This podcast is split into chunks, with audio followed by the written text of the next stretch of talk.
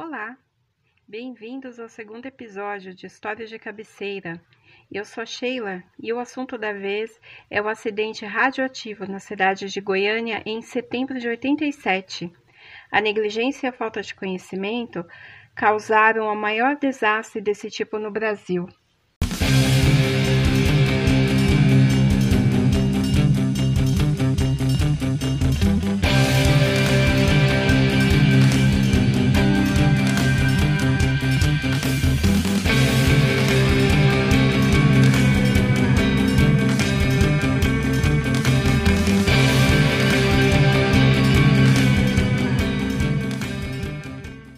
Ainda se falava de Chernobyl, que tinha acontecido cerca de um ano antes.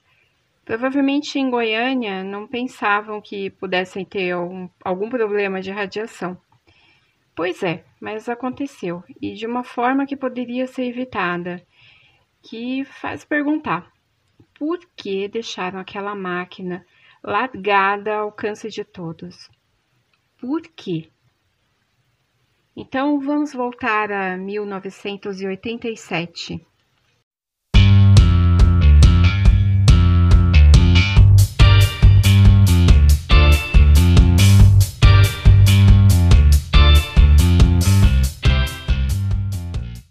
Bom, em 1987, o presidente da República era o excelentíssimo senhor José Ribamar Sarney. A moeda corrente era o cruzado que era super, hiper, mega desvalorizado, nem se pensava no plano real naquela época. E a inflação era altíssima. Foi nesse ano que o governo implantou o Plano Bresser, que consistia no congelamento de salários, olha só, e também de aluguéis. Foi também em 87 que teve início da Assembleia Nacional Constituinte, que começou em fevereiro de 87 e foi até setembro de 88, uh, e logo depois, em 5 de outubro de 88, que foi promulgada a Constituição. No esporte também aconteceram coisas boas. O Nelson Piquet, ele se sagrou tricampeão na Fórmula 1, né? O, naquela época, o, o Senna ainda estava dando os primeiros passos não, não os primeiros passos, ele estava começando a conquistar o seu espaço na Fórmula 1. E também a, a seleção brasileira de basquete, liderada pelo Oscar Schmidt, venceu a equipe dos Estados Unidos nos Jogos Pan-Americanos, em Indianápolis. Sempre tem alguém né, que fala, ah, é porque não tinha fulano, não tinha ciclano, porque era equipe B, que não sei o quê. Não importa.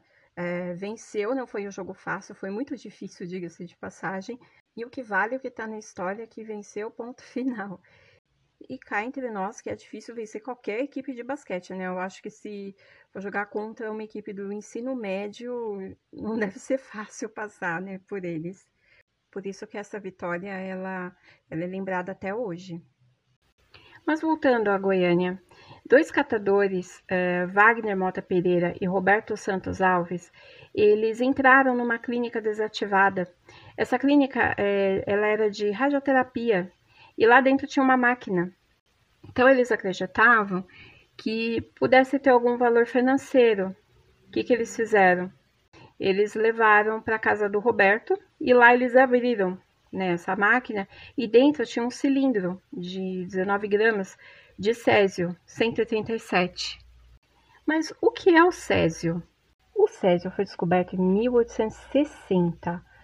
É um isótopo radioativo. E o que é um isótopo radioativo? Átomos com energia nuclear. A reação em cadeia nuclear de urânio e plutônio é, dá origem ao bário 137. Por isso que fica com aquele aspecto azul fosforescente, né, meio brilhante e tal.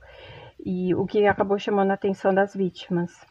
Esse material ele é usado, entre outras coisas, na medicina, né, para tratamentos com radioterapia. Ele é altamente nocivo para o organismo, além de causar náuseas, enjoos, tonturas, também ocasiona uma brusca queda de cabelo. Olha, gente, desculpa, é, eu confesso, eu não sou uma pessoa muito amante da química. Na época de escola eu estudava exatamente para passar de ano, única e exclusivamente para isso. Eu sempre fui de humanos, não tem jeito. Mas voltando, então o Roberto e o Wagner, eles levaram, né, todo o material para o ferro velho do Devair Ferreira. Lá eles desmontaram toda a máquina, porque eles queriam ver se alguma coisa pudesse ser vendida, pudesse, queriam ver se eles poderiam aproveitar de alguma forma, né? Então, o dono do ferro velho, ele viu o, o Césio, que era um pozinho que parece um sal grosso, e ele notou, né, aquele aspecto azul tal, e aquilo chamou a atenção dele e resolveu levar para casa. No que ele levou para casa, ele distribuiu para todo mundo. Falou: olha aqui, que legal, que não sei o que. Ele não tinha a menor ideia do que, do que se tratava. Então, mostrou para amigo, para família, para todo mundo. Nisso, seu irmão, que tinha ido fazer uma visita, é, pegou um pouquinho e levou para casa. Né? Ele queria fazer uma surpresa para a filhinha dele. A garotinha se chamava Lady das Neves. Ela, na época, tinha seis aninhos. Segundo os familiares, ela era uma criança extremamente feliz, gostava de brincar, sempre estava sorridente, né? Ela tinha o sonho de ser modelo. Ela era muito bonitinha, muito fofinha e tinha um cabelo lindo, assim, que era o xodó dela. Ela amava aquele cabelo. Então, o, o Ivo, o que, que ele fez? Ele colocou no quarto dela, né? Ele espalhou aquele pó é, pelo quarto dela e a chamou para fazer uma surpresa tal. Lógico, né? Ela ficou encantada com aquele pozinho brilhante e usou aquilo para brincar, né? Ficou brincando tal.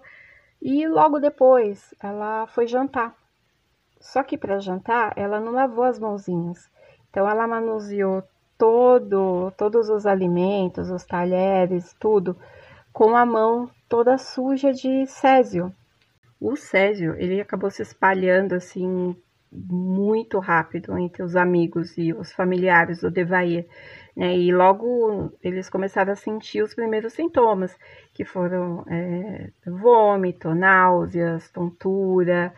Lógico, eles nem se, se atentaram que, que seria por causa disso. Eles pensavam que pudesse ser alguma intoxicação alimentar, alguma coisa assim.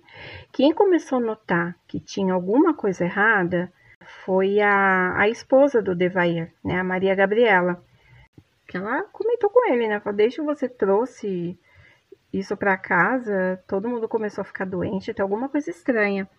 Então, o que, que ela fez? Ela pegou a cápsula, enrolou num paninho, alguma coisa assim, enfiou na bolsa e foi para vigilância sanitária. E como ela foi? Transporte público. Resultado: todo mundo no caminho foi contaminado. Chegando lá, eles receberam a cápsula, só que eles não deram a devida atenção, né? Eles, e eles acabaram armazenando de, de qualquer jeito, de uma forma totalmente inadequada. Tipo, colocaram no cantinho no armário e deixaram ali. Tragédia anunciada, né? Mais ou menos umas duas semanas depois, que os médicos começaram a desconfiar que tinha alguma coisa errada mesmo com, a, com aquela cápsula.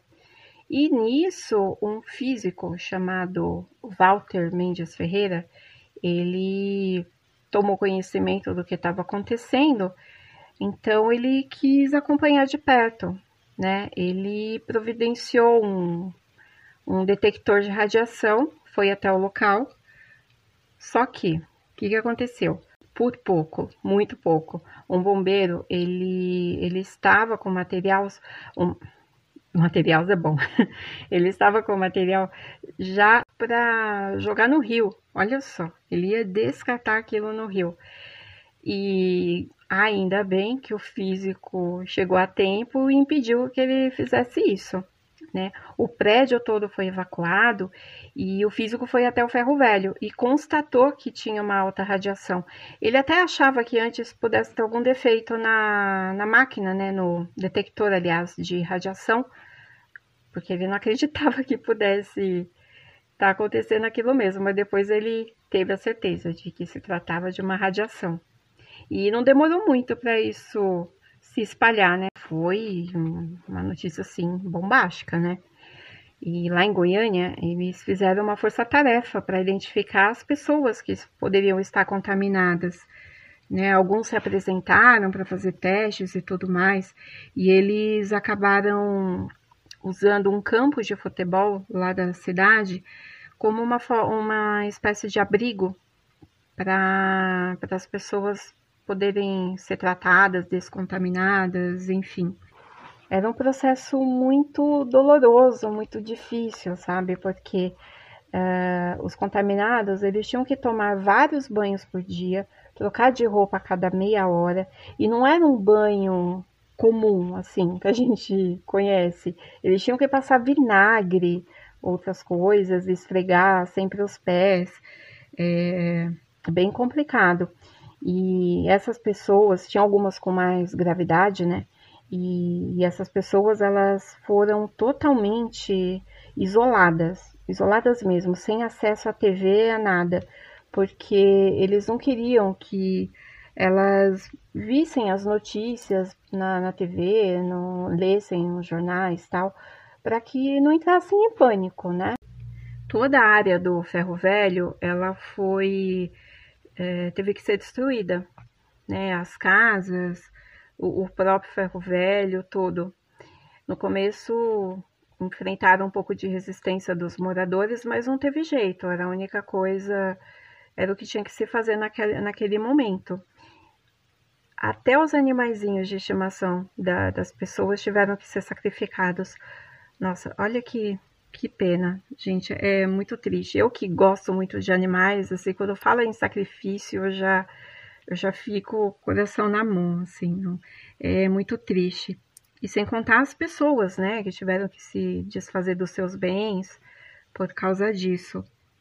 Em paralelo, todo o material coletado foi isolado na, em Abadia de Goiás, né, sob forte esquema de segurança, é, foi descartado de uma forma adequada, né? Não foi largado em qualquer lugar com revestimento com chumbo e tudo mais, como deve ser, como deveriam ter feito antes, né?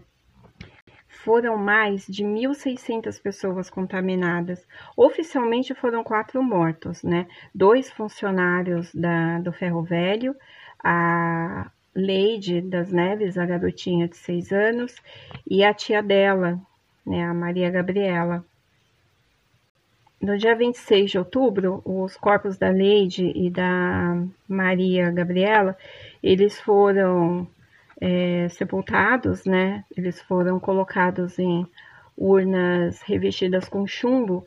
Só que a, a população, com desconhecimento total do assunto, eles tentaram impedir que, que pudessem fazer o sepultamento, eles temiam que, o, que os corpos pudessem contaminar o solo. Quando o cortejo chegou aqui no cemitério do parque, uma manifestação inesperada. Os moradores da região resolveram protestar contra o sepultamento das duas vítimas da radiação nesse cemitério. Um grupo de moradores jogava pedras, gritava e tentava se atirar ao chão para impedir a passagem do cortejo. A polícia acabou com a manifestação e, com um cordão de isolamento, foi permitindo a chegada do cortejo.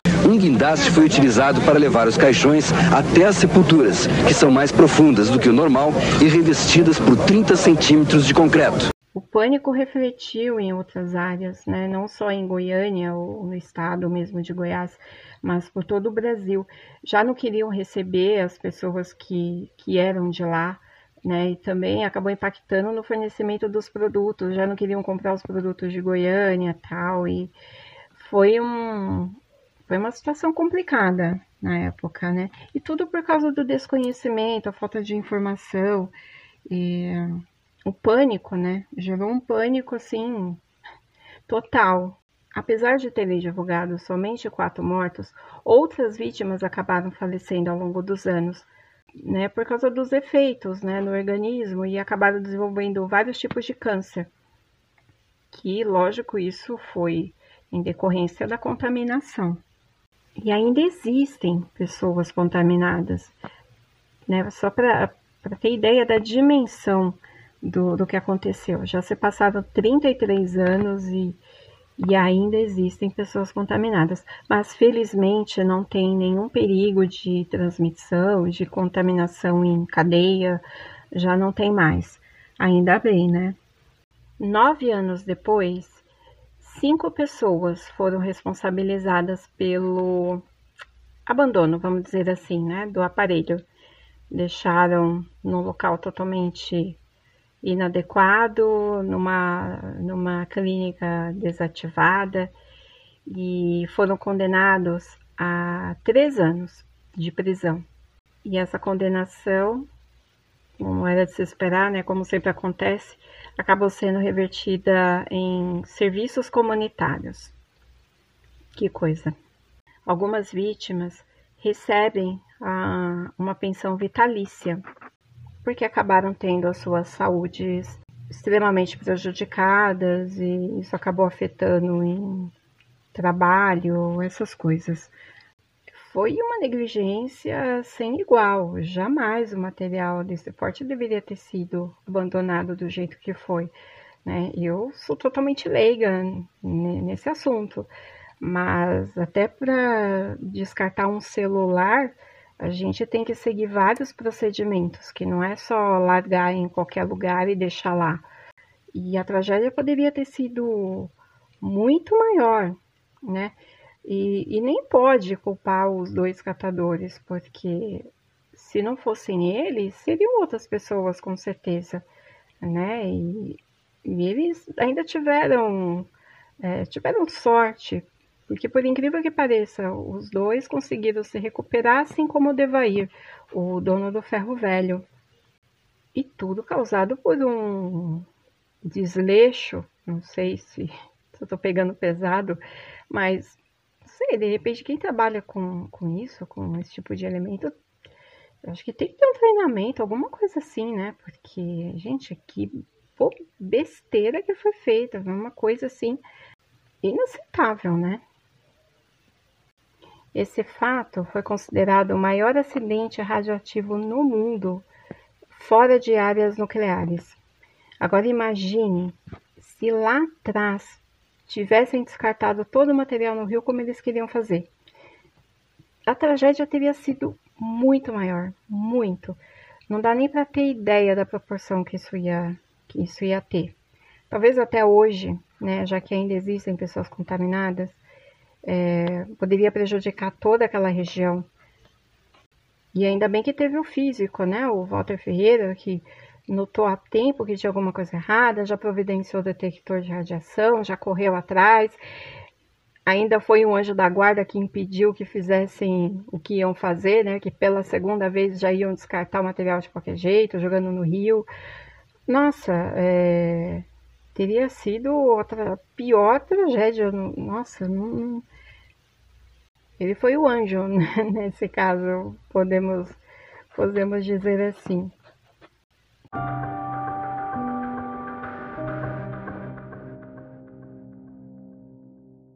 Bom, vou terminando por aqui.